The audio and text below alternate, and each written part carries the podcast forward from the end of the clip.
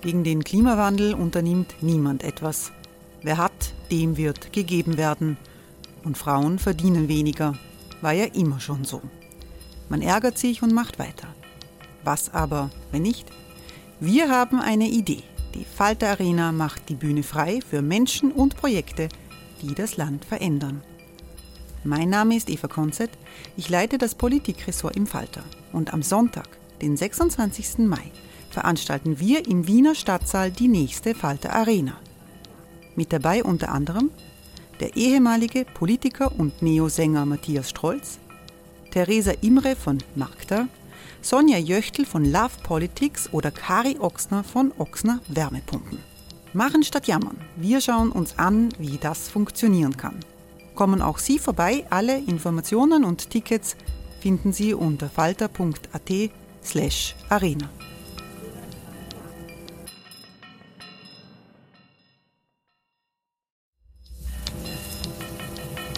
Falter-Podcasts werden durch Werbung unterstützt.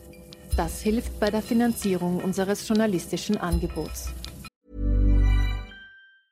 Many of us have those stubborn pounds that seem impossible to lose, no matter how good we eat or how hard we work out. My solution is PlushCare. PlushCare is a leading telehealth provider with doctors who are there for you day and night to partner with you in your weight loss journey. They can prescribe F D A-approved weight loss medications like Wegovy and Zepbound for those who qualify. Plus, they accept most insurance plans. To get started, visit plushcare.com slash weight loss. That's plushcare.com slash weight loss.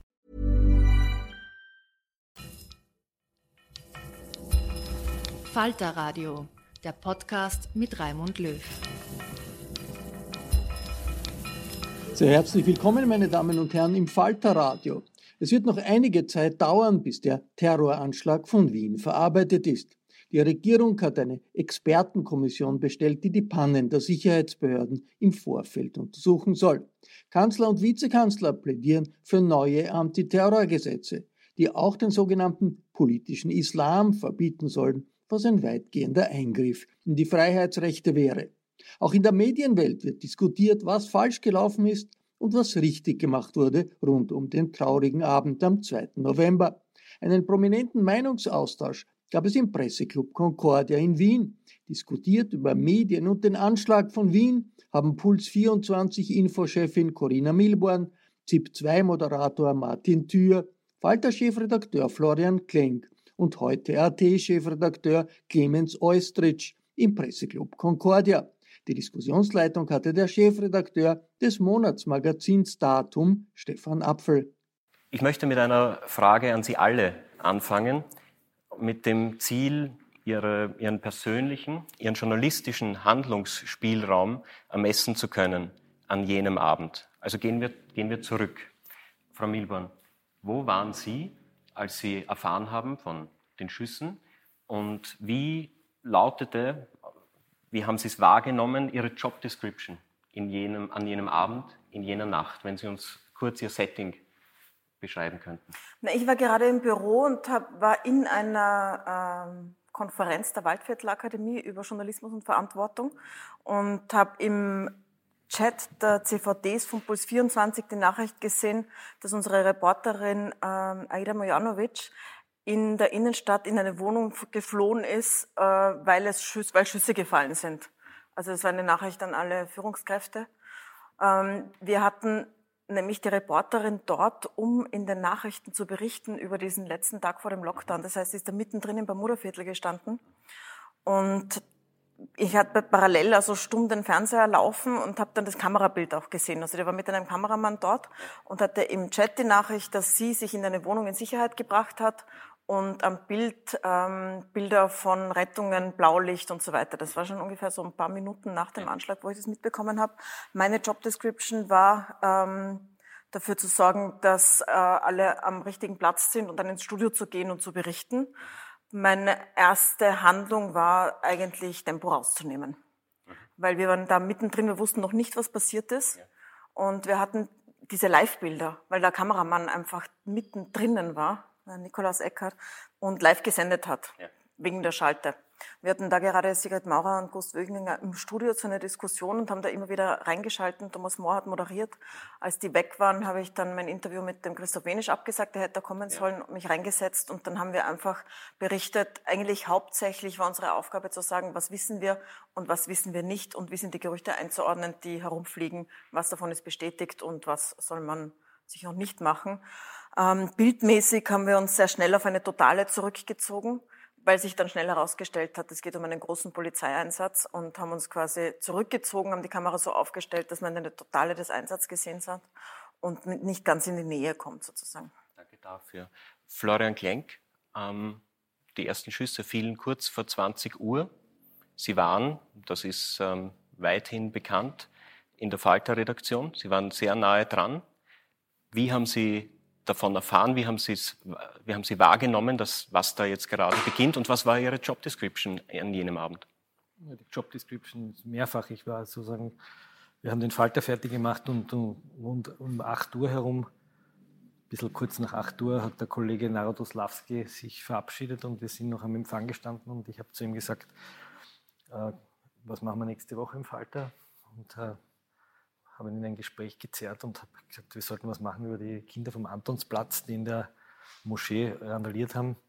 Und in dem Moment haben wir einen Knall draußen gehört. Und ich habe noch zu ihm zum Spaß gesagt, es ist eigentlich gut, dass es in Wien keinen Anschlag gibt äh, bis jetzt und dass wir eine Insel der Seligen sind. In dem Moment hat es draußen gekracht und ich habe einen blöden Witz gemacht und habe gesagt, na, jetzt schießen es die Islamisten.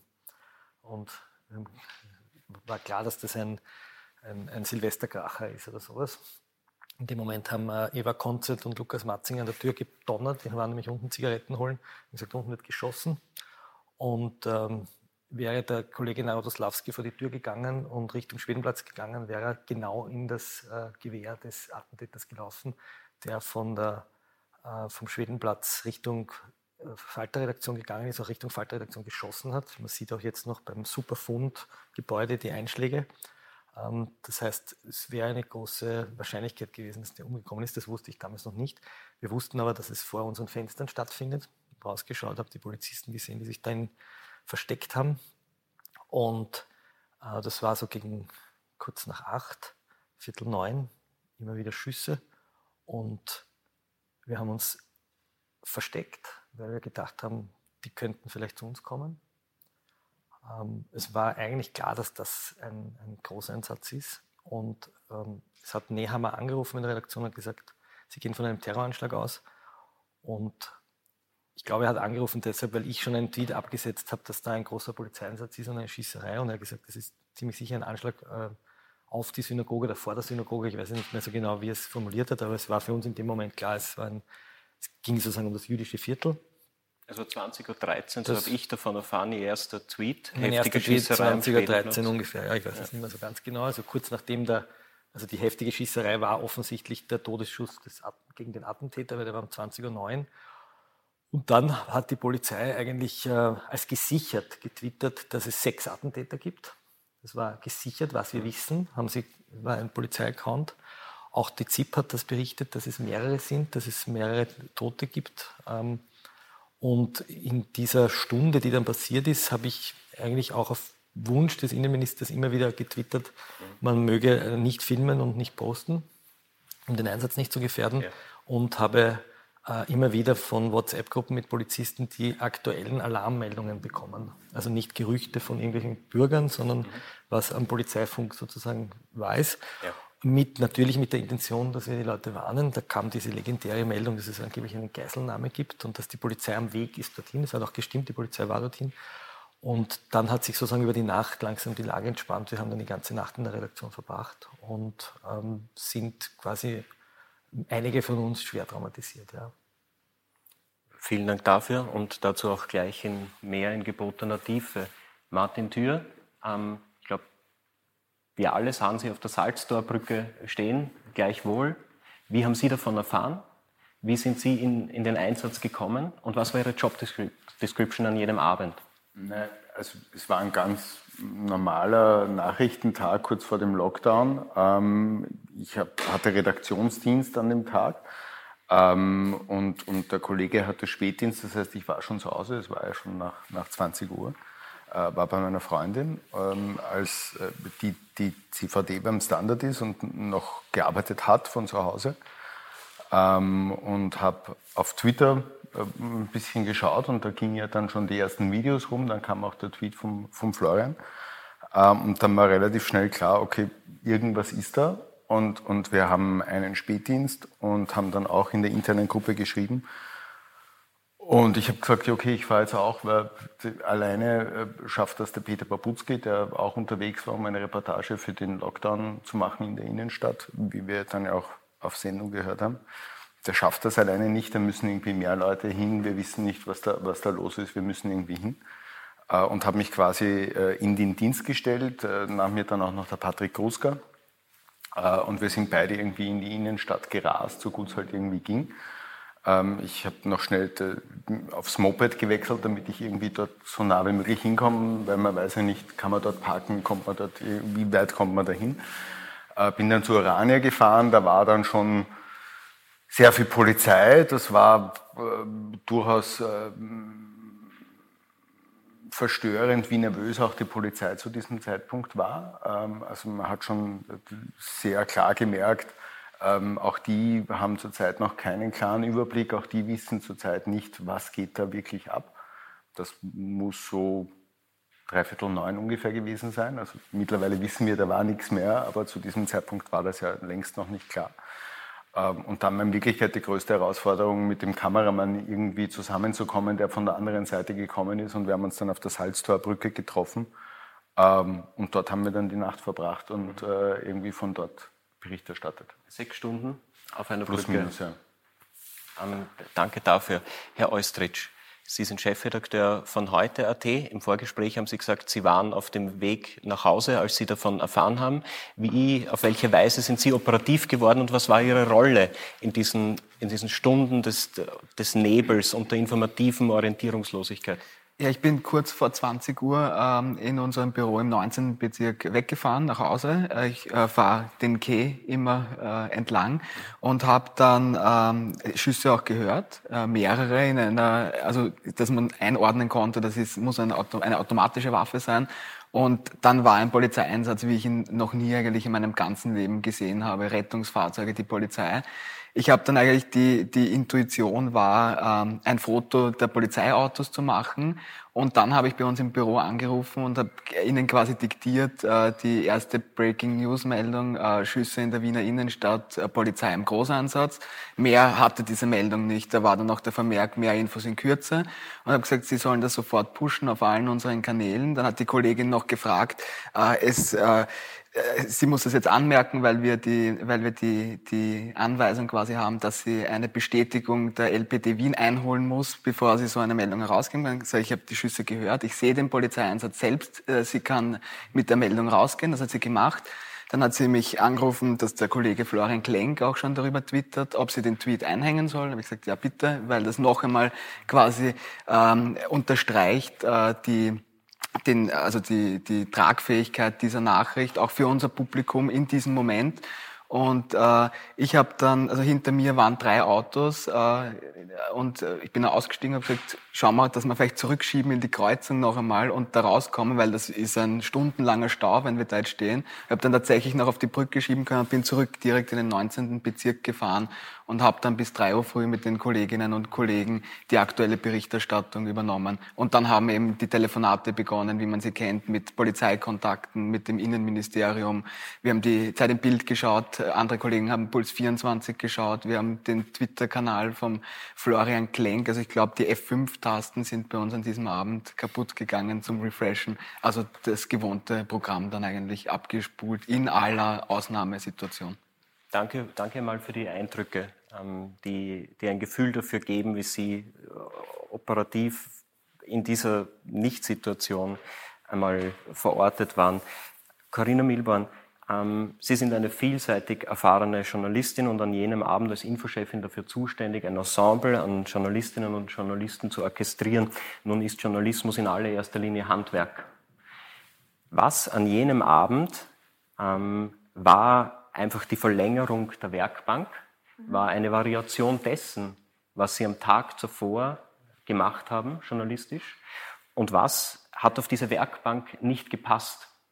Sei es, weil die Menschen betroffen waren, weil sie ein Kamerateam direkt vor Ort hatten, oder sei es, weil es einfach eine, eine neue Erfahrung ist, sozusagen. Es passiert in Wien und es, ist, es hat diese Monstrosität. Was daran war außergewöhnlich? Was war Handwerk? Wie geht man damit um? Vielleicht nur als Berichtigung, ich bin so für die großen Linien zuständig und war auch ja. im Studio an dem Abend. Für ja. diese Orchestrierung ist zuständig der Chefredakteur, der Stefan Kaltenbrunner, ja. der war am Heimweg, ist sofort wieder reingekommen und die C V Ds. Ähm, Handwerk war, sofort zu schauen, dass alle an einem Ort sind, wo es sinnvoll ist. Sie sind quasi alle aus der Redaktion und alle Reporter, wo sie waren, umgedreht, wenn sie schon am Heimweg waren. Und haben sich an die verschiedenen Orte verteilt, also zum Beispiel der René Arpa auf der Mariahilfer Straße, der David Reschetzecker vor der Oper, ähm, der Paul Batruel beim Innenministerium dann, also damit wir an verschiedenen Orten Leute haben. Und ähm, das ist im Prinzip Handwerk, aber unter einer und unter extrem erschwerten Bedingungen durch die persönliche Betroffenheit, weil ja ein Team von uns mittendrin war. Wir haben dann zum Glück ziemlich schnell auch telefonischen Kontakt mit der Aida Mujanović, mit unserer Reporterin bekommen, ja. die ist durch ein Lokal geflohen und durch eine Küche in ein Stiegenhaus und hat an verschiedene Wohnungstüren geklopft und hat dann angerufen, als sie in einer Wohnung war, hat dann auch gesagt, sie will auch einen Einstieg machen und berichten. Hat sie dann auch gemacht, das war also sehr, sehr ähm, emotional natürlich, also das ist eine traumatisierende Situation und ebenso der Kameramann, der in eine andere Richtung geflohen ist, weil die mitten unter den Schüssen waren. Sonst ähm, ist es dann doch, also wir haben es dann doch behandelt wie einen Terroranschlag, egal wo er ist. Also wir haben ja schon öfter über Terroranschläge berichtet, leider in den letzten Jahren, in verschiedenen Städten, halt nie in Wien. Und wir haben dann sehr schnell auf diese Terrorberichterstattung geschalten. Das heißt also ganz genau darauf zu achten, was wissen wir was, und was wissen wir nicht. Also immer zu sagen, das ist bestätigt, das ist nicht bestätigt. Die Meldungen durchzugeben, die für die Sicherheit zuständig sind. Das heißt also aus der Innenstadt rausbleiben, keine Fotos hochladen, den Polizeieinsatz nicht filmen. Um, und ähm, gut zu checken, welche Informationen wir bekommen und was wir on air schicken. Wir haben so eine grundsätzliche Richtlinie, über wie wir über Terror berichten. Das haben wir seit dem ersten I S-Terror. Und daran haben wir uns in dieser Nacht gehalten. Ich bin sehr froh, dass wir die hatten und äh, eigentlich keine Diskussionen, null Diskussionen stattgefunden haben, wie wir berichten. Weil wir haben definitiv ganz, ganz anders berichtet als andere Medien, die einfach direkt vom Tatort Videos on air geschickt haben. Ich habe mir das gestern angeschaut von O E vierundzwanzig und war, ich habe das ja gelesen gehabt, was die gemacht haben, aber gestern habe ich es mir in Vorbereitung auf heute angesehen und war absolut entsetzt, was die da geliefert haben. Das, das wäre bei uns niemals in Frage gekommen. Also direkt Videos vom Tatort on air zu schicken, ist total verantwortungslos auf mehreren Ebenen, da kommen wir vielleicht noch dazu.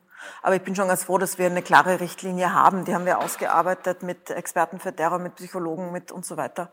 Mit dem Ziel, ähm, gesicherte Information zu liefern, Gerüchte als Gerüchte zu kennzeichnen und ähm, nicht das Geschäft des Terrors zu verrichten, indem man ähm, die Bilder, die der produzieren will, der Terrorist oder der Terrorismus, sich zum Instrument macht zu ihrer Verbreitung ja. und sich zum Instrument macht zur Verbreitung von Angst und Spaltung. Das ist ja das, was ein Terroranschlag will. Da geht es nicht unbedingt um die Masse an Toten, sondern um den Effekt, um das Spektakuläre. Und äh, wir haben uns als Medium zur Aufgabe gestellt, uns nicht da zum Instrument zu machen. Mich interessiert ja. sehr der Status einer, einer Information. Ist sie gesichert, ist sie bestätigt oder nicht? Und wie geht man an einem Abend wie diesem damit um? Spielt man dann Informationen, die nicht gesichert sind, dennoch hinaus und flankiert sie mit Gerücht, ja. weil sie einen Charakter haben, wo man sagt, das sollen die Menschen erfahren? Ja. Haben Sie da vielleicht ein, ein Beispiel, wo ja, Sie sagen, Beispiel das war nicht bestätigt, diese, aber wir sind damit ausgegangen? Ja, ja, aber wir sagen halt dazu, es ist nicht bestätigt. Ein Beispiel ist diese Geiselnahme, von der der Florian schon gesprochen hat. Ja. Das war deshalb wichtig, weil es zu dem Zeitpunkt ja nicht klar war, hat die stattgefunden oder nicht. Was aber klar war, ist, Leute sollen nicht auf die Mariahilfer Straße rausgehen. Das wussten wir, das ist auch von der Polizei gekommen, also das war gesichert. Wir hatten auch einen Reporter auf der Mariahilfer Straße zu diesem Zeitpunkt, weil der dort in der Nähe war. Und ähm, wir haben, deswegen war es wichtig zu sagen, es gibt das Gerücht einer Geiselnahme in einem Lokal. Es war aber auch wichtig zu sagen, nicht genau wo, sondern nur ungefähr den Abschnitt. Also wir haben jetzt nicht das Lokal genannt, sondern nur den Abschnitt ungefähr. Und äh, gesagt, also man soll dort nicht rausgehen. Und haben ihm immer wieder einfach zu unserem Kollegen, zwar der René Ach, der hat anfangs überhaupt mit seinem Handy geschalten, weil da war kein Kameramann, sondern einfach über Skype mit dem Handy berichtet, was er sieht und äh, was er auch von der Polizei hört, was zu tun ist. Und das ist schon wichtig. Ein Handysignal auch live vom Air. Ja, das geht bei uns öfter live von air, wenn es notwendig ist. Also ja, es ist, man wartet nicht immer, bis der Ü-Wagen angereist ja. ist in, ähm, in einem Nachrichtensender, logischerweise. Ja. Äh, später war da natürlich auch ein Kamerateam, aber wir waren ja ab, wir waren ja von der ersten Minute an on air, dadurch, dass wir ein Team mittendrin hatten ja. und hatten auch sehr schnell andere Reporter. Das heißt also, es ist, wir sagen schon, was es für Gerüchte gibt. Es hat ja auch Gerüchte gegeben, die von der Polizei selbst bestätigt waren. Dann mhm. zum Beispiel ähm, mehrere Täter. Und das war auch etwas, äh, da, zum Beispiel ein Fehler von mir war, dass ich gesagt habe, es gibt zwei Täter von einem Video zu sehen. Es gibt ja ein Video, das wahrscheinlich viele gesehen haben, wo man den Täter sieht, wie er die Seitenstättengasse in eine Richtung geht mhm.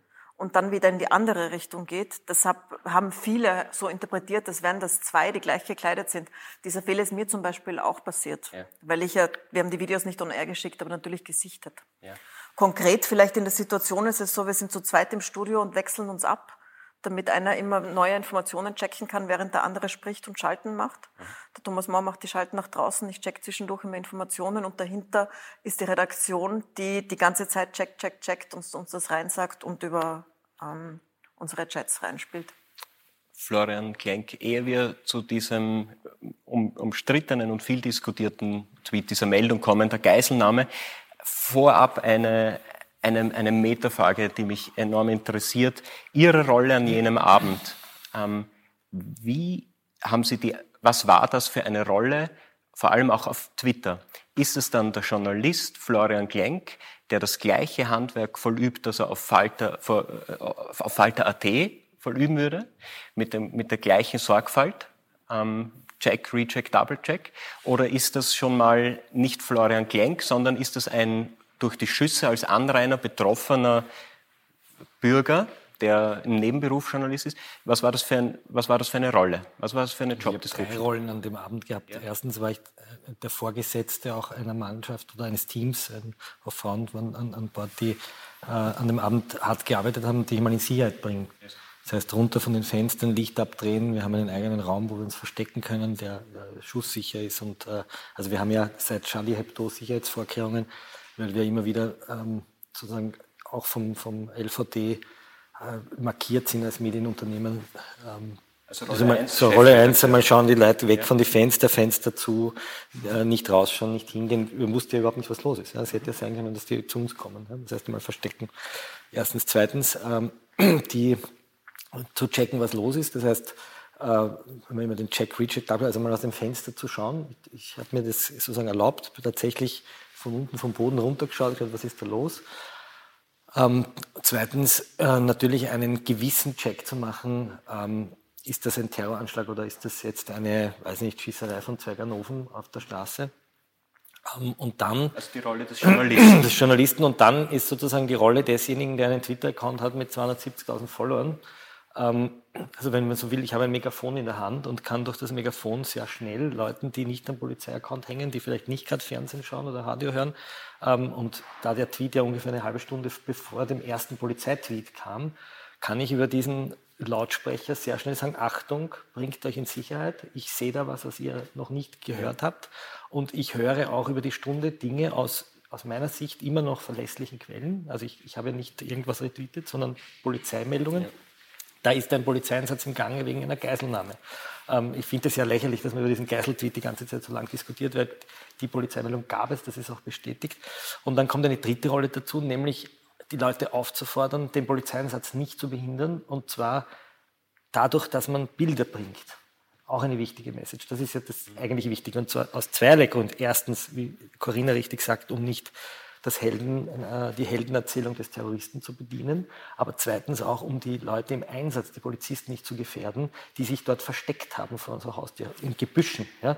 So. Und dritter Punkt ist, ähm, zu, auf, über, jetzt kommt die, die Hinterbühne, über die WhatsApp-Gruppen, die eine viel wichtigere Rolle in der Nacht gespielt haben, zu verifizieren, was da draußen eigentlich gerade passiert.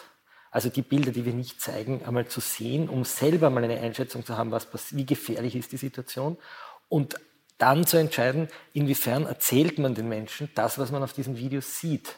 Weil das habe ich für total wichtig erachtet, dass man auch, ich war ja kurz eingeblendet in der Z I B zwei, Leuten auch erzählt und sagt, da rennt ein Typ mit, einer, mit einem Maschinengewehr durch die Stadt, das ist nicht einfach irgendeine Schießerei von zwei äh, Wilden, die sich da irgendwie ein, eine, eine Verfolgungsjagd geben, sondern Vorsicht, da rennen Leute mit Maschinengewehren, da geht's hinein. Und die, das ist schon, das ist natürlich eine journalistische Funktion, zu sagen, ich muss die Information transportieren, ohne die Heldenerzählung zu bringen. Und das ist die schwierige Gratwanderung, die wir auch dann später haben bei der Frage Namensnennung, dazu werden wir noch kommen, ja. zu sagen, was ist, was passiert. Und, die, und jetzt komme ich auf den wichtigen Punkt. Ich glaube, die Bevölkerung hat ein Recht darauf zu erfahren, genau in dieser Situation, was da genau passiert, nämlich dass da Leute niedergeschossen werden, dass da jemand mit, einer Maschinen, äh, mit einem Maschinengewehr herumrennt. Und äh, das nicht zu berichten und zu sagen, ich berichte es erst, wenn man wirklich die Polizei bestätigt hat, dass das Video, das ich jetzt gerade gekriegt habe, von der Gasse weiter echt und authentisch ist. Und wenn ich drei Rückfragen beim Geiselnehmer habe und vier Rückfragen im Spital, ob die wirklich verletzt sind, dann erst berichte ich, das hielte ich für fahrlässig. Ich glaube, das Argument soweit ja. so äh, zu verstehen. Es im Übrigen gilt wie, wie immer hier Widerspruch und Ergänzungen jederzeit ähm, in äh, zivilisiertem Rahmen. Ähm, Eine, eine Nachfrage dazu, zu dieser dritten Rolle. Ist das die Rolle des Journalisten Florian Klenk gewesen auf Twitter? Denn dieser schmale Grat, den Sie beschreiben, Sie haben auch darüber getwittert und haben gesagt, ich hoffe, wir schaffen das heute, mhm. ist auf der einen Seite, Sie sind ja nicht nur mit zweihundertsiebzigtausend, haben, erreichen Sie nicht nur eine Öffentlichkeit, sondern vor allem viele andere Multiplikatorinnen und Multiplikatoren, die sich dann, Frau Milborn hat es erzählt, eben darauf beziehen. Dieser schmale Grat zwischen... Ähm, Ich muss informieren, weil ich warnen will. Mhm. Ich habe da einen Auftrag, der eigentlich kein inhärent journalistischer ist. Mhm. Und ich habe den Auftrag, äh, Widerspruch sehr gerne in sieben Sekunden, und ich habe auf der anderen Seite den Auftrag, nur geste- bestätigte Informationen herauszugeben, weil Check, Recheck, Double-Check, Handwerk. Sie sehen gar keinen Widerspruch in dem? Ich, ich habe an dem Abend nur bestätigte Informationen herausgegeben. Alles, was ich getwittert habe an dem Abend, war eine bestätigte Information. Die Information lautete, Einsatz der Polizei zu einer Geiselnahme. Das hat stattgefunden.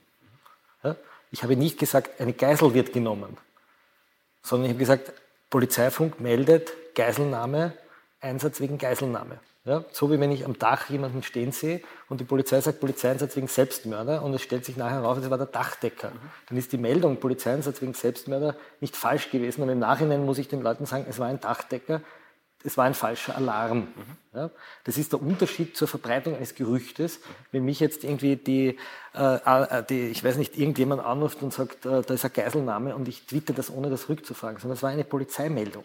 Der Kollege hat sie auch gehabt, ihr habt sie gehabt, ihr habt sie gehabt. Und es wäre aus meiner Sicht äh, äh, fahrlässig gewesen, die Leute nicht darüber in Kenntnis zu setzen, dass sich auch außerhalb der Innenstadt möglicherweise zu einem Zeitpunkt, als die Polizei von sechs Attentätern gesprochen ja. hat, ein Gewalt, eine Gewalttat ereignet.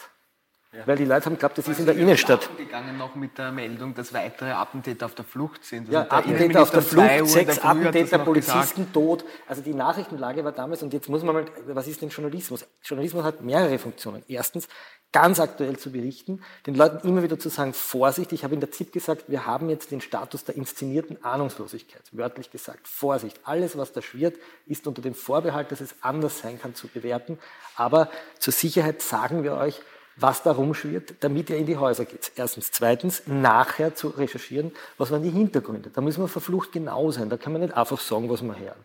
Aber das ist ja Live-Berichterstattung und nachher haben wir Hintergrundberichterstattung, dann haben wir die Analyse. Und dann müssen wir fragen. Äh, zur Frage der Bilder ähm, glaube ich, dass es bis auf O E vierundzwanzig und die Kronenzeitung, bitte nicht auslassen, die Kronenzeitung hat hier genauso eine miese Rolle gespielt und die, die, die Bilder online gestellt, das wird immer gern vergessen beim Fellner äh, Bashing. Ähm, das halte ich unter dem Angesichts, dass der Innenminister persönlich in den Redaktionen angerufen hat, persönlich, Nehammer persönlich, und sagt, bitte keine Videos für einen wirklich schwerwiegenden Missbrauch von journalistischer Gewalt, was Herr Fellner da gemacht hat. In diesem Moment nehme ich das Wort äh, kurz an mich. Es ist jetzt zweimal O E vierundzwanzig gefallen und ähm, der, der, das Triggerwort äh, Fellner. Warum sitzt er heute nicht hier oder sein Sohn? Wir haben natürlich ähm, in, im Vorfeld dieser Veranstaltung darüber diskutiert. Lädt man äh, Herr Fellner ein oder nicht? Wir haben ihn nicht eingeladen, wenig überraschend. Sie können sehen, warum. Weil wir sehr schnell zu der Ansicht gekommen sind, wir wollen dieses Gespräch, dieses, wie wir glauben, wichtige und, und hoffentlich fruchtbare Gespräch führen mit Menschen, die wir als Journalisten für integer halten und bei denen wir der Überzeugung sind, dass sie nicht nur im Alltag, sondern auch in Extremsituationen versuchen, anständig zu bleiben im, in ihrem Tun und in ihrem Nichttun. So viel dazu. Herr Oistrich, Herr Oistrich ähm, das, ist jetzt, das ist sehr interessant. Sie haben diese Meldung ähm, auch rausgegeben, äh, eine, eine Geiselnahme. Jetzt sind Sie in einer anderen Situation gewesen als Herr Klenk. Wir haben vorher davon gehört. Herr Klenk äh, hat die, die Schüsse gehört. Der sitzt geduckt, in, der, der ist Beteiligter, der ist kein Distanzierter. Sie haben die Schüsse auch gehört, konnten dieser Situation sozusagen entkommen und sind zurück in den neunzehnten gefahren. Ähm, wie sind Sie als, als Newsroom, ähm, als journalistische Entität damit umgegangen? Sie hören da auch, äh, über den Funk kommt, einundzwanzig Uhr dreißig, da gibt es Geiselnahme. Sehen Sie das genauso wie der Klenk? Ähm, oder, oder sagen Sie, na, da hatten wir andere ja, Mechanismen? Ich, ich, ich, sehe, ich sehe es zu hundertprozentig gleich, weil es äh, mir auch mehrere Polizisten bestätigt haben. Ja. Es gab diesen Einsatz um Punkt einundzwanzig Uhr dreißig. Und äh, ich glaube, dass es ja unsere Aufgabe ist, diese Nachrichten zu transportieren. Der Kollege hat das, hat das äh, sehr eindrucksvoll auch schon beschrieben. Und ich glaube einfach, dass wir, dass wir danach auch äh, ganz korrekt sagen müssen und eine Korrektur vornehmen müssen oder die, die, den Artikel updaten und berichtigen müssen, äh, aus was sich das herausgestellt hat. Ja. Aber ich glaube auch, es gibt kein Lehrbuch für so eine Situation. Ein, ein Terroranschlag mit so einer unübersichtlichen Lage in, in der Hauptstadt, wo an diesem Abend so viele Menschen unterwegs waren, auch Kollegen. Und wenn es nur einen einzigen Menschen davor bewahrt hätte, in diese Situation zu kommen, dann hat diese Meldung schon Sinn gemacht und dann stelle ich mich auch sehr gerne hin und diskutiere das, warum wir die online gestellt haben. Zwei. Weil wir über, ja. immer über Gerüchte berichtet haben, also Gerüchte einer Geiselnahme. Genau. Ich glaube, es hat niemand über eine Geiselnahme über einen Polizeieinsatz wegen einer Geiselnahme. Es gibt einen Polizeieinsatz und es gibt das Gerücht einer Geiselnahme. Wir haben nicht einmal gesagt, es gibt ein Gerücht über eine Geiselnahme. Wir haben gesagt, es gibt eine Polizeimeldung über eine Geiselnahme. Das ist wichtig. Ich glaube, das ist ein wichtiger Unterschied. Der Bericht war richtig. Mhm. Ja, nur der Einsatzgrund hat sich als falsch herausgestellt. Und ich glaube, das ist ein wichtiger Punkt. Nämlich, was wir gemacht haben, war ja, wir haben uns auf eine verlässliche Quelle bezogen, nämlich die Polizei, die das noch nicht öffentlich gemacht hat, aber uns erzählt hat. Na, warum erzählen Sie es uns ja nicht, damit wir es geheim halten, sondern damit wir es berichten? Es wurde falsifiziert. Also, es hat Sie ja nicht danach irgendein Bürger angerufen und gesagt, ich habe gehört, da gibt es ja. eine Geiselnahme oder ich habe ja. gehört, da gibt es einen Täter. Wir haben hunderte Anrufe am nächsten Tag gekriegt und Mails, wo Leute gesagt haben, also ich habe einen zweiten oder dritten Täter gesehen. Natürlich würde ich das nicht twittern und sagen, haben jetzt Information bekommen, es gibt also noch immer einen Täter da draußen. Ja. Ja? Sondern das war ja eine verlässliche Quelle. Herr Oistrich, ähm, als Chefredakteur von heute punkt a t gibt es mindestens zwei Zuschreibungen, die Ihnen heute in unserer Runde eigen sind. Zum einen, ähm, Sie haben eine enorme Reichweite. Mit Reichweite kommt Verantwortung. Zum anderen, Sie arbeiten für ein Boulevardmedium. Das hat, das kann man jetzt kommunikationswissenschaftlich sich anschauen, in der Themenauswahl, in der Themendarbietung andere Zugänge. Gilt dies auch, zweiteres, äh, an einem Abend wie diesem? Würden Sie sagen, ähm, wenn, Sie sich, wenn Sie sich anschauen, wie die Kolleginnen und die Kollegen gearbeitet haben, ähm, heute hat auf eine spezielle Weise, weil es ein reichweitenstarkes Boulevardmedium ist, etwas anders gemacht? Ich glaube, wie Sie richtig sagen, dass wir, weil wir eine sehr große Reichweite anvertraut haben und auch, glaube ich, die allerjüngsten Leser in Österreich, haben wir eine ganz besondere Verantwortung. Ähm, Wir haben uns, glaube ich, schon sehr lange anders am Boulevardsegment positioniert als unsere Mitbewerber und wir machen das sehr bewusst und äh, wir schauen, also wir sehen natürlich, wie die Kollegen berichten, aber wir orientieren uns nicht daran. Es ist ja. keine Richtschnur für uns. Und als Boulevardmedium ähm, ist es äh, schon so, also der Boulevard hat meiner Meinung nach als Hauptaufgabe, das Leben der Menschen zu verstehen. Und äh, das war, glaube ich, an diesem Abend, dass, dass, wir, dass wir die Emotion auch in, in der Bevölkerung getroffen haben. Das war kein Terroranschlag, wie man berichten würde, wenn es in Paris passiert oder in England oder in Übersee. Das war in Österreich, das war in unserer Hauptstadt und es waren äh, Mitbürger von uns, die da zum Opfer wurden oder Augenzeugen wurden. Das hat noch einmal eine gewisse Nähe bei unserem Publikum geschaffen. Und äh, da muss man, glaube ich, auch dann die, die Emotion in, in der Bevölkerung treffen. Und ich war sehr überrascht, dass es öffentlich so aufgefallen ist, dass wir uns anders positioniert haben. Aber ich finde, wir haben nicht großartig was anderes gemacht, als wir es immer machen. Also wir haben nie Blutbäder gezeigt oder, oder äh, verstörende Bilder. Also daran kann ich mich nicht erinnern. Ich glaube, es ist deswegen aufgefallen, weil die Konkurrenz das äh, ziemlich diametral anders gemacht hat. Das zum einen und zum anderen, Sie selber haben auf unterschiedlichen Kanälen immer wieder explizit gemacht, so machen wir das.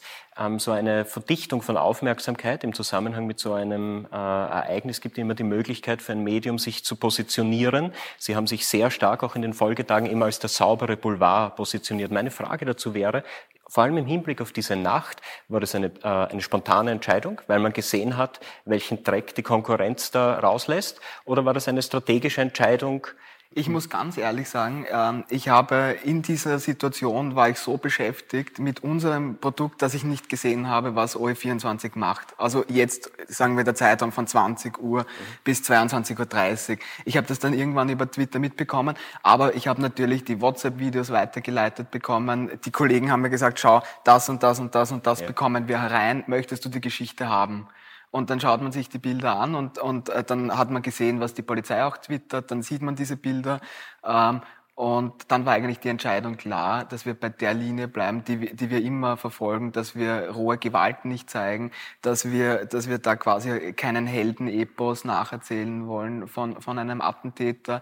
Und eben, ich habe vorhin versucht, das schon zu beschreiben, ähm, haben wir versucht, also der Boulevard, den halte ich für den Seismographen der öffentlichen Befindlichkeit, dass wir die Emotionen auch treffen, die die Österreicher haben und da eher unser Mitgefühl transportieren und wie Wien zusammenrückt. Also das waren für mich persönlich stärkere Boulevardbilder, die, also Kerzenmeere, die ein, ein, ein moderner Boulevard äh, transportieren kann, als jetzt ein Blutbad.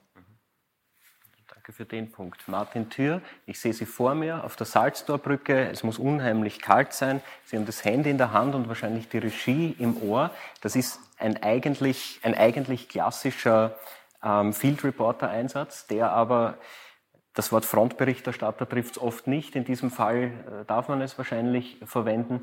Was hat man da überhaupt für Möglichkeiten, journalistisch? Und inwiefern ist man da begrenzt in seinem Tun, wenn dann alle dreißig Minuten das Rotlicht angeht und was kann man da tun? Du bist in aller Regel als Field Reporter immer der, der äh, eher weniger Informationen hat als äh, die in der, in der Redaktion. Äh, wenn du es wenn du's nämlich durchdenkst, ähm, sitzt du in der Redaktion vor vielen Computern, hast irgendwie mehrere Leute in der Redaktion, die gleichzeitig telefonieren. Das heißt, in einem gut ausgestatteten Newsroom hast du bizarrerweise einen, einen viel totaleren Überblick. Als Field Reporter bist du aber vor Ort und kannst Augenzeugenberichte äh, liefern, kannst, kannst zeigen, was vor Ort äh, passiert und was, was hier ganz konkret passiert. Also es sind zwei ganz unterschiedliche Funktionen. Ähm, und, und bei uns war es natürlich an dem Abend so, ähm, dass, dass, dass wir dann noch eine ganz andere Aufgabe haben äh, zusätzlich. Also wir hatten an diesem Abend zeitweise über zwei Millionen Seher, wir hatten bis weit nach Mitternacht eine Million Seherinnen und Seher. Das ist so eine, so eine, so eine große Menge an Menschen, die wir da informieren, ähm, dass natürlich unsere Aufgabe auch war, äh, ständig dazu zu sagen, das ist bestätigt, das ist nicht bestätigt, das wissen wir und natürlich ganz, ganz viel gerade am Anfang zu warnen. Ähm, äh, Gleichzeitig aber immer auch mitzudenken, alles, was wir momentan sagen, könnte möglichen weiteren Tätern, das wussten wir am Anfang noch nicht, möglichen weiteren Tätern auch als Information zukommen. Denn alles, was wir gesehen haben, ist ja, dass quasi in all diesen Lokalen, wo sich die Leute verschanzt haben, der O R F gelaufen ist und all diese Informationen auch gerade in dieser sehr brenzlichen Lage vor Ort verarbeitet werden. Das heißt, das musst du alles dann immer auch mitdenken. Deswegen war mein Job äh, vor Ort vor allem immer auch wieder zu sagen, ähm, das wissen wir, das wissen wir nicht, ähm, das, das sehen wir, das, das hören wir, das, ähm, das bekommen wir vor Ort mit ähm, und das scheint ähm, tatsächlich so äh, nicht passiert zu sein. Ne? Also ein Beispiel wäre zum Beispiel, äh, da ging das Gerücht einer Detonation des des Sprenggürtels äh, irgendwie äh, um und, und das konnte man vor Ort relativ schnell einordnen, dass das nicht passiert ist. Denn wäre da etwas explodiert, dann hätte man erstens das mitgekriegt und zweitens wäre die Situation ganz anders gewesen. Ich bin dort hingekommen und äh, habe dort auch mit, mit bekannten Polizisten, die dann die da zufälligerweise vor Ort waren, äh, auch gesprochen. Der, der, der Polizist, ein sehr guter, erfahrener Polizist, war auch vor Ort äh, bei dem Täter, konnte mir auch erste Eindrücke liefern, ähm, hat auch gesagt schon, äh, der hat so eine Art A K siebenundvierzig äh, in der Hand. Das konnte man alles zu dem Zeitpunkt nicht on air sagen, aber es hat gleich äh, zu Beginn für mich klar gemacht, von was für einer Situation wir hier sprechen. Ähm, wenn mir ein Polizist, dem ich vertraue, den ich kenne, äh, sagt, da geht das ist eben keine Wirtshausschießerei, sondern da geht jemand mit einer halbautomatischen Waffe um und um, dann, dann, dann ordnet man diese ganze Situation vor Ort äh, ganz anders ein ähm, und äh, versucht dann auch die Berichterstattung darauf anzupassen. Martin Thür, vielleicht noch kurz, kurz das eine, das würde mich nämlich enorm interessieren. Sie haben sehr lange gearbeitet bei A T V, Sie mhm. haben gearbeitet bei Addendum, nun arbeiten mhm. Sie beim O R F. Ist das Handwerk in so einer Nacht ein Unterscheidet sich das öffentlich-rechtliche Journalismushandwerk in so einer Nacht von Ihnen, der dort stehen würde, für eines der anderen Medien? Es Was? unterscheidet sich insofern, als man noch viel stärker, glaube ich, sich zurücknehmen muss. Ich glaube tatsächlich, die Rolle eines öffentlich-rechtlichen Senders in so einer Situation, ähm, so bizarr das klingt, ist zu informieren, aber sich auch zurückzunehmen und auch ich glaube nicht, dass Schnelligkeit für den O R F oder, oder als erster irgendwelche Informationen on air zu haben äh, entscheidend ist, sondern viel, viel, viel, viel wichtiger, gerade für den öffentlich-rechtlichen Rundfunk mit dieser enormen Breitenwirkung ist, ähm, tatsächlich zu versuchen, so gut das geht, und das war ja ein, ein, ein, ein unmöglich, Informationen zu bestätigen, in dieser Situation, also was ja auch völlig ausgeblendet wird, ist, dass, dass es sehr, sehr schwierig war, überhaupt äh, gesicherte Informationen, äh, Presseansprechpartner et cetera zu kriegen. Ähm, man bekam ein bisschen was mit aus der aktuellen Polizeiarbeit, aber äh, wenn man, wenn man sich vergleicht mit anderen Sonderlagen, wie das in der Polizei ist. Ich erinnere mich, wie da in, in wo war das, in Floridsdorf, in einem Kloster jemand äh, mit einer Waffe, ich weiß gar nicht, ob er wen erschossen hat, aber jedenfalls ähm, auch ähm, ziemlich blutige Lage war. Da errichtet die Polizei sofort einen Presspoint, da gibt es Pressesprecher, die gesicherte Informationen von ungesicherten Informationen trennen. All das gab es die ganze Nacht äh, nicht, auch weil die Polizei und die Stellen, die öffentlichen Stellen ähm, hier überfordert waren. Und, und genau, und da, all, all, das, all das ist schwierig und hat es auch für die Journalistinnen und Journalisten in dieser Nacht schwierig gemacht. Also wie, am Weg dorthin habe ich alle durchgerufen, die ich kannte, so wie wahrscheinlich alle. Und sehr, sehr viele haben uns gesagt, euch wird es ähnlich gegangen sein. Ich weiß es nicht. Wir sind ja ein vierundzwanzig-Stunden-Nachrichtensender, das heißt, wir sind sowieso schnell, weil wir ja schon drauf sind. Das ist, passiert ja immer während einer Informationssendung. Und ich möchte noch ein bisschen so die Rolle der Reporter draußen beschreiben, weil wir hatten fünf Reporter draußen, was wir immer haben. Wir haben immer viele Reporter draußen. In dem Fall waren die fünf und die recherchieren auch selbst. Deswegen hatten wir ein bisschen unterschiedliche Informationen zu anderen, weil wir Reihe umschalten sozusagen. Zum Beispiel die Magdalena Punz war am Schwedenplatz und dann gegenüber, die dort mit der Polizei spricht und dort die Informationen von der Polizei, bei der sie ist, also die sie auch dann aus der Gefahrenzone rausgebracht hat. Die Aida Mujanović war in der Sperrzone, hat von dort berichtet. Der René Ach ist die Mariahilfer Straße rauf und runter und hat auch dort mit den Polizisten vor Ort gesprochen, die ihn natürlich auch angesprochen haben und die mir Informationen weitergegeben haben. Vor der Oper bei den Festnahmen war der David Reschetzecker, der auch selbst dort recherchiert. Und dadurch, dass das fünf waren in dieser Nacht oder sechs sogar eigentlich, Paul Batruel war dann noch beim Innenministerium, haben die immer Zeit zu recherchieren, vor Ort mit Leuten zu sprechen, Stimmen einzuholen, mit der Polizei zu sprechen, die dort ist, wo sie sind. Und dann wieder zu melden, ich habe was Neues und äh, sich wieder reinzumelden. Und dazwischen sind wir quasi im Studio und haben diesen Überblick, den der Martin sagt, über, also als Redaktion, über alles, was draußen ist. Und das ist quasi so unsere Aufgabe als Nachrichtensender. Bei uns haben alle Reporter, die draußen waren, ähm, extrem vorsichtig berichtet. Also ich habe es mir extra nochmal angesehen und zum Beispiel, dass die Mariahilfer Straße, das war bei uns immer auch vom Reporter, der draußen mitten im Polizeieinsatz steht und in einem Hauseingang ist, weil die Polizei sich da verschoben hat, hat er immer mit Ruhe dazu gesagt, das ist ein Gerücht, es gibt die und die Gerüchte, aber das ist nicht bestätigt, ähm, bleiben Sie zu Hause. Also es war mit sehr, sehr großer Ruhe, auch die Magdalena Punz, die mittendrin war, ganz am Anfang schon, Ähm, hat dann immer wieder mit den Bildern vom Schwedenplatz im Hintergrund einfach gesagt, okay, das wissen wir, das wissen wir nicht und das hören wir von den Polizisten da. Und das ist der Vorteil, wenn man sowieso diese Teams draußen hat, diese Live-Teams. Ich will aber ganz kurz sagen, ja. Was, glaube ich, ganz entscheidend ist in solchen Situationen, ist, dass du Leute hast, die erfahren sind in solchen Situationen, die sowas schon mal mitgemacht haben, die ganz salopp gesagt nicht die Nerven wegwerfen, ähm, weil das halt ganz entscheidend ist, dass du als äh, Medium in dieser Situation nicht die Nervosität, die du vielleicht off-camera hast, auch, auch, auch dem Publikum transportierst.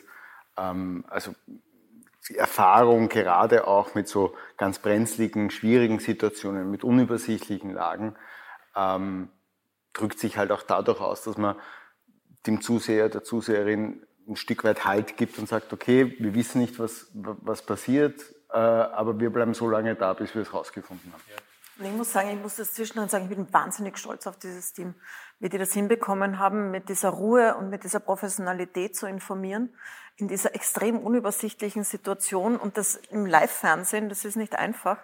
Und wie da alle Räder ineinander gegriffen haben, da bin das mit dieser Puls vierundzwanzig Redaktion und Reporter, ähm, hat mich auch, also es war ein schrecklicher Abend, es war wahnsinnig äh, anstrengend und aber wir waren alle auch sehr stolz darauf, wie das funktioniert hat. Also dass man dann, dass dann niemand auch die Nerven weggeworfen hat. Ich möchte noch kurz erzählen, wie das weitergegangen ist. Ich glaube, das ist wichtig. Wir sind ja anders als ihr kein sozusagen vierundzwanzig-Stunden-Medium, sondern eigentlich eine Wochenzeitung und wir haben uns entschieden dann um drei in der Nacht, dass wir eigentlich noch eine Titelgeschichte recherchieren, also einen Longread machen, was da passiert ist. Und da sind mir zwei Sachen eigentlich sehr interessant aufgefallen. Erstens, dass die deutschen Boulevardmedien, nämlich die Bild-Zeitung, schon in der Nacht wusste, wer der Attentäter ist, und zwar den Instagram-Account hatte und den Anschlag, äh, die Waffe wusste, die, die, das Bekenner-Video äh, kannte und ziemlich genau gewusst hatte, wer das ist, nur mit dem Unterschied, dass sie sozusagen einem kaukasischen Tätergeist zugeordnet sind. Das hat sich als falsch herausgestellt. Das fand ich bemerkenswert, weil das keinem österreichischen Medium gelungen ist und eigentlich die Bild, die man für vieles kritisieren muss, aber in der Nacht eigentlich gezeigt hat, was Recherche ist, nämlich das äh, zu finden. Moment, gleichzeitig, genau, wollte ich ganz, das war jetzt der zweite, gleichzeitig. Die Berichterstattung angeschaut, also die haben alles, wo, wo genau. wir in Österreich alle Medien zu Recht äh, ja, durch die das, Gegend watschen, machen die äh, zu, zur Zehnerpotenz, nämlich den Täter mit vollen Namen, äh, vollen Bild, äh, Videos et cetera herzeigen. Das war der zweite Halbsatz, den ich anfangen will, und gleichzeitig sind sie mal sozusagen auch in die Falle gegangen und haben die Insta-Accounts hergezeigt. Und das führt zu der zweiten Frage, die wir sehr intensiv diskutiert haben, nämlich die Namensnennung. Ich habe bis heute nicht verstanden, warum zum Beispiel auch zu Fahndungszwecken und auch zu Aufklärungszwecken das Innenministerium kein Foto rausgibt. Also bei jedem, äh, ich sage jetzt mal, U-Bahn-Räuber gibt es ein Foto. Das gibt es bis jetzt nicht. Ähm, finde ich bemerkenswert. Aber Sie haben das Argument gehört. Ja, ich finde es nur bemerkenswert, wenn man noch immer nicht weiß, zum Beispiel, wie der Mann äh, an den Tatort gekommen ist. Würde ich erwarten zum Beispiel, dass die Polizei schon irgendwann mal sagt, wer kennt den Mann, wer hat den gesehen, wenn ich davon ausgehe, dass da möglicherweise noch andere Leute äh, unterwegs sind, die den dorthin geführt haben, glaube ich. Aber das ist jetzt das, nur eine... Wenn das, wenn das, das Argument ist im Zusammenhang einer Terrorberichterstattung, die über den Tag nein, X hinaus, Terror- ein, ganz kurz, ja. die über den Tag X hinausgeht, diese Person sozusagen nicht zu heroisieren, sie nicht auf einen Altar zu stellen, indem man sie ausmalt, Gesicht, Name und so. Was, was an diesem Argument halten Sie für schwach? Die, das Argument lautet heroisieren. Das heißt, das, woher kommt dieses Argument? Das kommt erstens von dem ISIS-Propagandamaterial der Hinrichtungen, die wir gedankenlos gesendet haben im Jahr zweitausenddreizehn, vierzehn. Die sind auf Facebook auf und ab gegangen und keiner hat sich sozusagen behirnt, dass das Propagandamaterial ist, um Leute anzuhören. Die Studien, die es gibt über die Nachahmung, kommen zum großen Teil von Mass-Shootings an Schulen. Da geht es um das Helmkamera-Video des verzweifelten Schülers, der sich selber filmt und selber in die Kamera erzählt, und das soll man nicht teilen. Wir sprechen hier von was anderem. Wir sprechen davon, dass man den Vornamen eines Menschen nennt, weil er nämlich einen Namen hat und weil er eine Geschichte in der Stadt hat und weil es äh, im eminenten öffentlichen Interesse ist, zu untersuchen, ob diese Person in Wien äh, dem B V D bekannt war. Und Den, das stimmt, stimmt richtig. Nur wir haben jetzt eine Situation, wo seine Komplizen, wo zum Beispiel Hassprediger, die ich abkürzen würde, weil sie YouTube-Videos immer noch haben, die man sehr leicht finden kann, mit vollem Namen geschrieben werden, in den gleichen Medien, die den Attentäter in meiner Wahrnehmung dämonisierend nur mit K F nennen. Das hat ja für mich viel mehr Dämonisierung, als wenn ihr einfach sagt, der heißt äh, Quitim. Ja, das ist jetzt sein Vorname, aber jetzt ist er der K F. Und bitte den Punkt fertig machen. Und ich glaube auch, dass es äh, falsch ist, zu vermischen das Darstellen seiner Heldengeschichte mit dem Darstellen seiner Karriere als als Würstel, sage ich jetzt, dass er vorher war, bevor er ins Gefängnis gekommen ist. Was wir gemacht haben zum Beispiel ist, wir haben das Polizeifoto vom erkennungsdienstlichen Büro gebracht, wo ein schmächtiges Bürschchen mit Flaum ist, haben ihm einen großen Balken übers Gesicht gemacht und wir haben den Nachnamen nicht gebracht, und zwar nicht, weil wir glauben, dass das nach Voldemort-Doktrinen und magischem Denken jetzt jemanden anfeuert, sondern weil er äh, Verwandte hat, weil er eine kleine Schwester hat, weil er Eltern hat, die einen Schutz auf Persönlichkeitsschutz haben. Das ist für mich das Argument. Äh, Die großen Medienhäuser, Zeit, New York Times, Guardian, B B C, haben ihn alle mit Vor- und Nachnamen genannt. Und ich gehe jetzt mal davon aus, dass sich diese großen Medienhäuser sehr wohl überlegen, was sie tun. Ich habe Ihr Argument verstanden. In diese Subdiskussion würde ich gerne kurz hineingehen. Ich glaube, Sie sehen das anders, beziehungsweise Sie, Sie agieren anders in Ihren jeweiligen ähm, Medien. Warum? Na, wir haben uns das, äh, wir haben eine Richtlinie über die Berichterstattung, ja, über Terror. Das geht zurück auf I S-Terror. Ja. Und kommt genau aus dieser Zeit, als äh, die Fernsehstationen der Welt Propagandamaterial von I S aus Syrien gesendet haben. Die haben das hat uns, die haben die intern erstellt, genau. Ja. Das war die äh, Lisa Uliska damals, die damalige Politikchefin, ähm, und haben dafür gesprochen mit verschiedenen Experten, und ja, zwar Psychologen, Psychologinnen, Terrorexperten und äh, innen ähm, und Deradikalisierungsorganisationen, um herauszufinden, welche Bilder führen zu Radikalisierung bei Leuten, die das sehen. Also was finden Leute geil, wenn sie das sehen, wenn sie einen Hang dazu haben? Ich zitiere ganz kurz und, daraus, keine Bilder von Terrororganisationen übernehmen, keine vollen Namen von Terroristen nennen, Fotos nur stark verpixelt zeigen, Klammer, um Heldenbildung entgegenzuwirken, Klammer zu. Genau, keine Bekennervideos, ja, gehört auch dazu, keine direkten Fotos. Das ist der Hintergrund. Also wir wollen nicht das Instrument des Terrors sein, ja, und wir wollen nicht senden, was bei Leuten, die einen Hang dazu haben, das toll zu finden, weil die gibt's ja, dass irgendwas bei denen triggert. Ja. Und dazu haben wir uns eine Richtlinie erstellt. Das ist jetzt schon Jahre her, und dann die halten wir uns, und dazu gehört auch, dass wir den Namen nicht nennen. Mhm. Ähm, das heißt nicht, dass ich dogmatisch dafür bin, dass jedes Medium jetzt den Vornamen weglässt und mich wahnsinnig darüber aufregt, wenn es jemand tut. Ich würde den ganzen Namen, finde ich, tatsächlich falsch, weil das führt dazu, dass Leute, erstens einmal gibt es eine Familie, die nichts dafür kann. Zweitens führt es das dazu, dass ich, äh, dass man googeln kann, dass man sich die Geschichte zusammenreimen kann, wenn man jetzt einen Hang dazu hat. Und diese Verantwortung haben wir. Erstens einmal nicht äh, der verlängerte Arm des Terrors zu sein, indem wir die Heldengeschichte bringen und die Angst verbreiten. Und zweitens darauf zu achten, was macht das bei Leuten, die einen Hang dazu haben, sich zu radikalisieren. Ich glaube, das ist eine Verantwortung, die wir haben. Und daran halten wir uns einfach. Und ja, ich bin sehr froh, dass wir die schon lange festgelegt haben, diese Richtlinie, weil die funktioniert in diesem Fall genauso gut wie in anderen. Ich finde, es ist kein Argument, wenn andere Medien das machen. Wenn der Guardian den ganzen Namen nennt, dann soll der Guardian den ganzen Namen nennen. Das nimmt mir nicht die Verantwortung als Verantwortliche für ein Medium hier, meine eigene Entscheidung zu treffen oder unsere redaktionelle Entscheidung zu treffen, wie wir mit der umgehen. Ein Letztpunkt sei dazu gestanden. Wichtig ist, der Innenminister persönlich hat den Vor- und den Nachnamen genannt, und zwar in einer Presseaussendung. Das heißt nicht, dass ich es machen muss. Das heißt nicht, dass man es machen muss, aber ja, weil das Argument des, des Sicherheitsgrundes gekommen ist. Äh, ich gehe davon aus, wenn es ein Sicherheitsrisk wäre, würde das Innenministerium sagen, bitte nennt nicht den Namen aus dem und dem Grund. Das Innenministerium... Ja, es ist ja die Frage... Frage ich, ich, also ich finde die Information nur wichtig. Ja, ich finde ein journalistisches Podium, deshalb ist ja hier ja, ja. die Frage, was tun wir sozusagen Nein, mit dem Grundnahrungsmittel an Information, das uns beispielsweise glaub, der Staat zur Verfügung bei, stellt. Wir haben uns bei Franz Fuchs und Mohammed ja. Atta und bei Carlos diese Frage nicht gestellt. Äh, vielleicht ist es gut, dass wir sie uns stellen, dass wir sensibler damit umgehen. Da wir, bin ich total, lernen, bin ich das total fünfzehn, dafür. Das ist zwanzig Jahre her. Aber wichtig ist schon, weil immer das Argument kommt, die Behörden, äh, das ist das Sicherheitsargument, darum war mir wichtig auch zu sagen, die Behörden haben diesen Namen nicht nur freigegeben, sie haben ihn aktiv an uns geschickt. Ja. Äh, und ich gehe davon aus, dass sie auch Fotos schicken werden von ihm, weil sie wahrscheinlich zu Fahndungszwecken Hinweise haben wollen, wer ihn kennt und kannte und wer ihn irgendwo ja, gesehen hat. Wir machen viele Dinge, dennoch müssen Medien damit selbst umgehen, wie, wie sie ja, ja, nur weil, gesagt, Medien, nur weil die Behörde mir, an mich jetzt erschickt hat. Wir sollen uns am Polizeiaccount orientieren und an dem, was die Polizeiaccounts machen. Und die Polizeiaccounts, in dem Fall die Pressestelle des Innenministeriums. Aber meine Aufgabe als Journalist ist nicht, den Polizeiaccount zu replizieren, sondern meine Aufgabe als Journalist ist, zu überlegen, nenne ich, ja. nenne ich einen Täter oder nicht. Ähm, und und dazu, dazu vielleicht auch gleich, gleich angemerkt, im O R F gibt's, äh, gab's natürlich auch äh, wieder die Debatte äh, und kurz danach auch die Entscheidung, dass wir ihn nicht nennen. Ich persönlich halte die Entscheidung auch für richtig. Ähm, aus einem noch viel banaleren Grund. Ich glaube nicht, dass es einen Mehrwert gibt. Ich, ich, ich halte den Mehrwert in der Nennung des, des Täters für quasi nicht vorhanden. Ich glaube auch nicht, dass es ein wahnsinniges Problem ist, wenn jetzt irgendwer den Vornamen schreibt. Ich kann nur den Mehrwert nicht erkennen.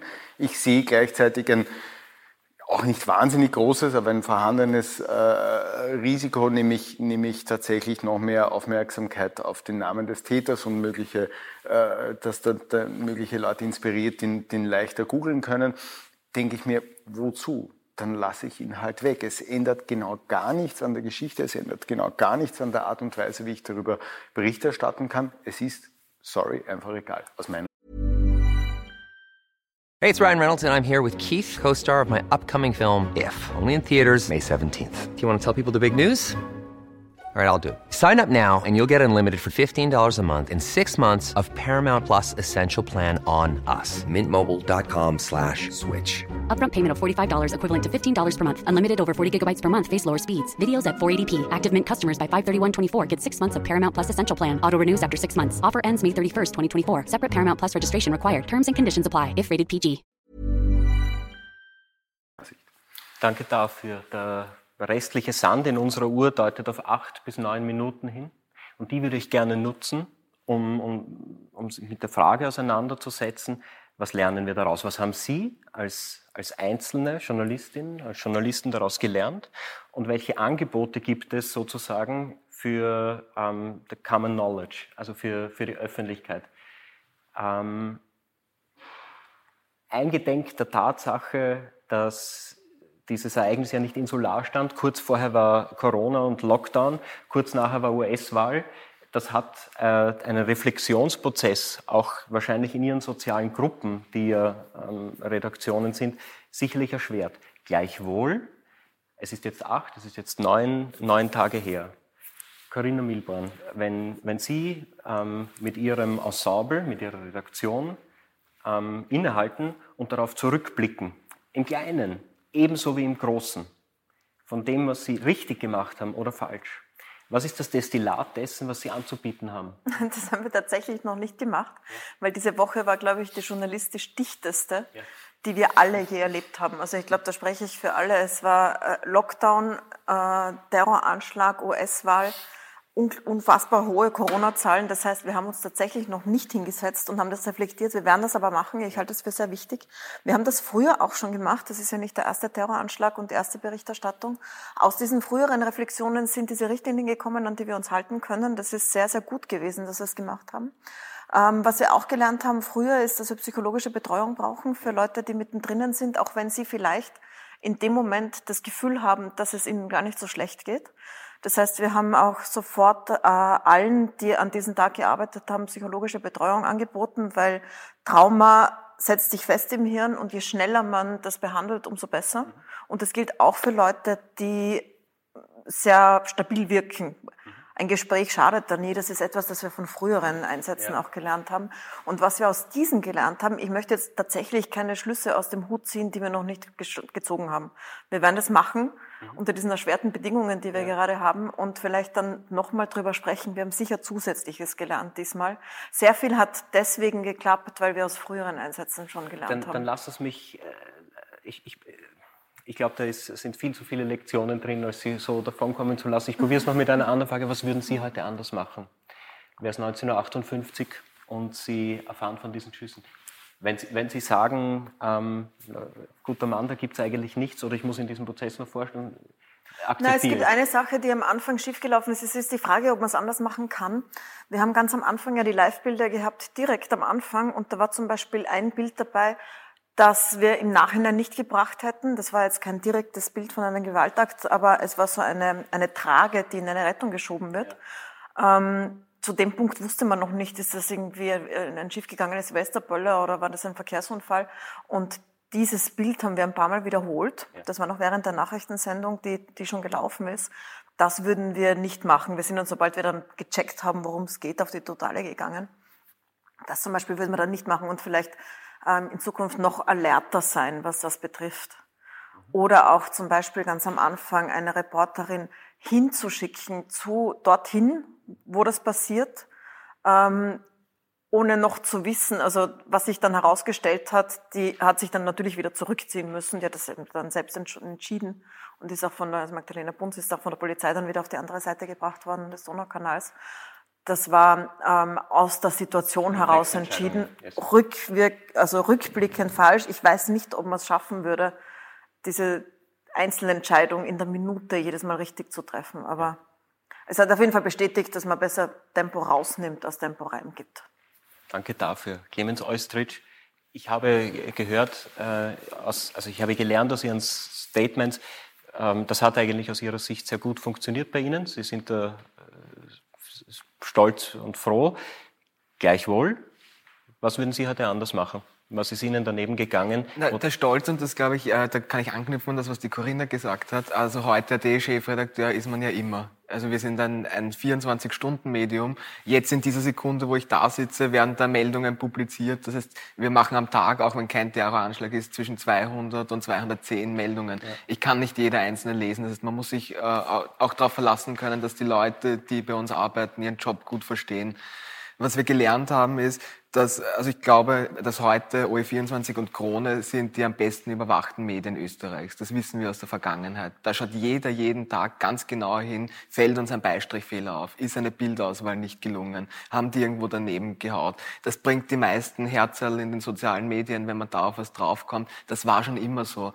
Man hat aber gesehen, in so einer äh, Großlage wie einem Terroranschlag leuchten die Scheinwerfer noch einmal viel deutlicher äh, alle Details aus, die ein Medium publiziert, auf, Sen- auf Sendung bringt, und da unterscheidet sich dann das. Kann man das, was man das ganze Jahr über predigt, äh, äh, anderen Journalisten gegenüber, Marktteilnehmern gegenüber, Werbekunden gegenüber, dass man anders ist, dass man sich anders positioniert, dann mit Leben erfüllen.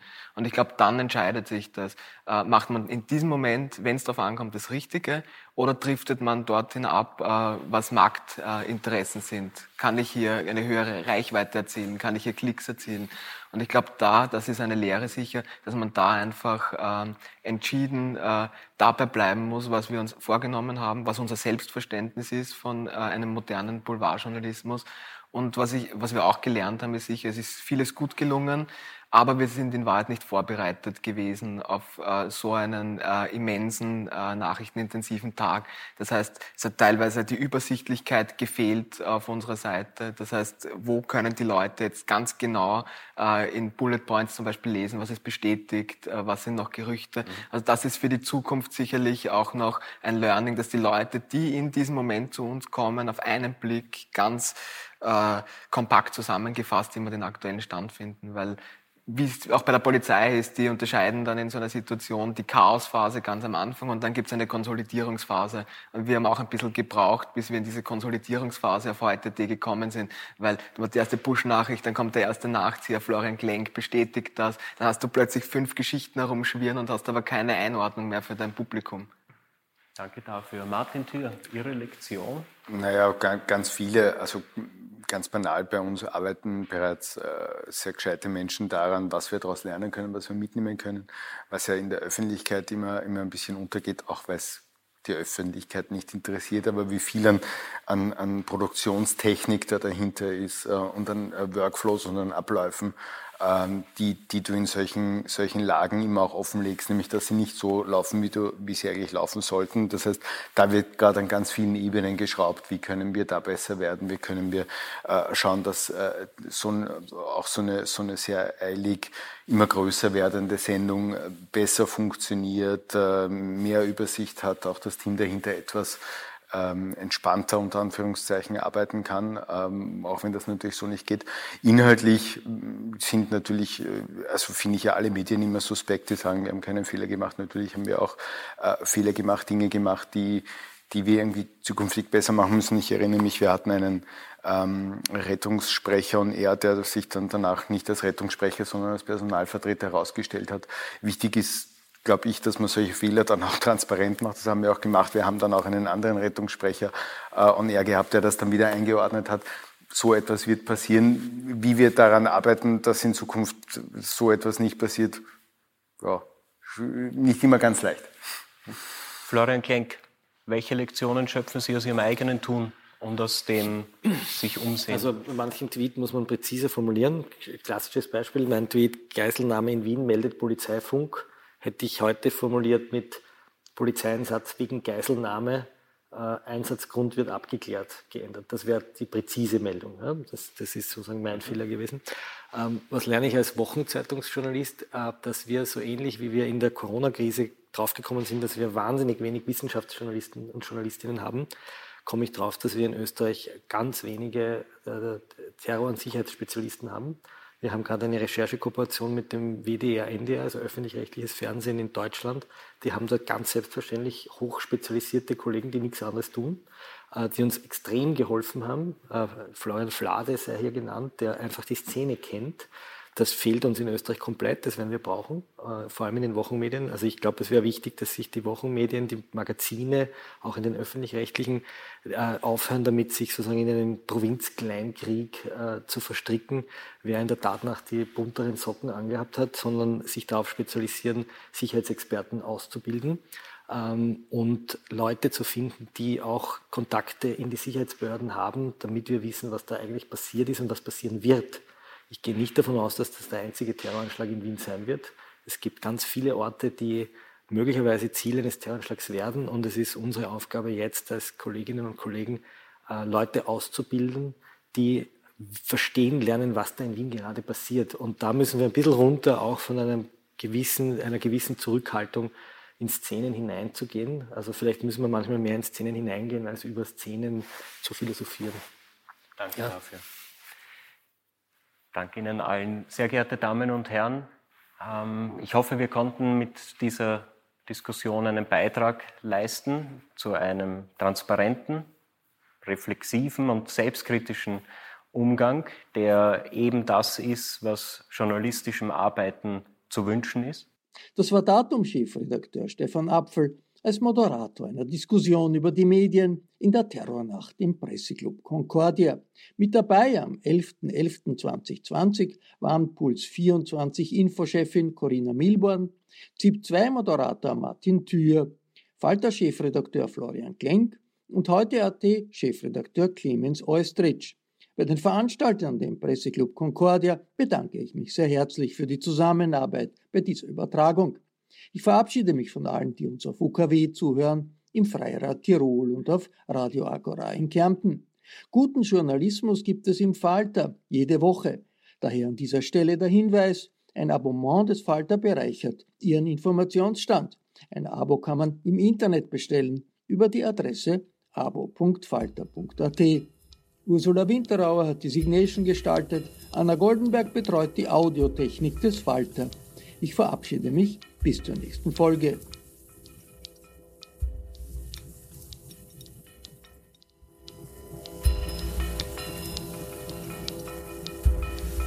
Sie hörten das Falter Radio, den Podcast mit Raimund Löw.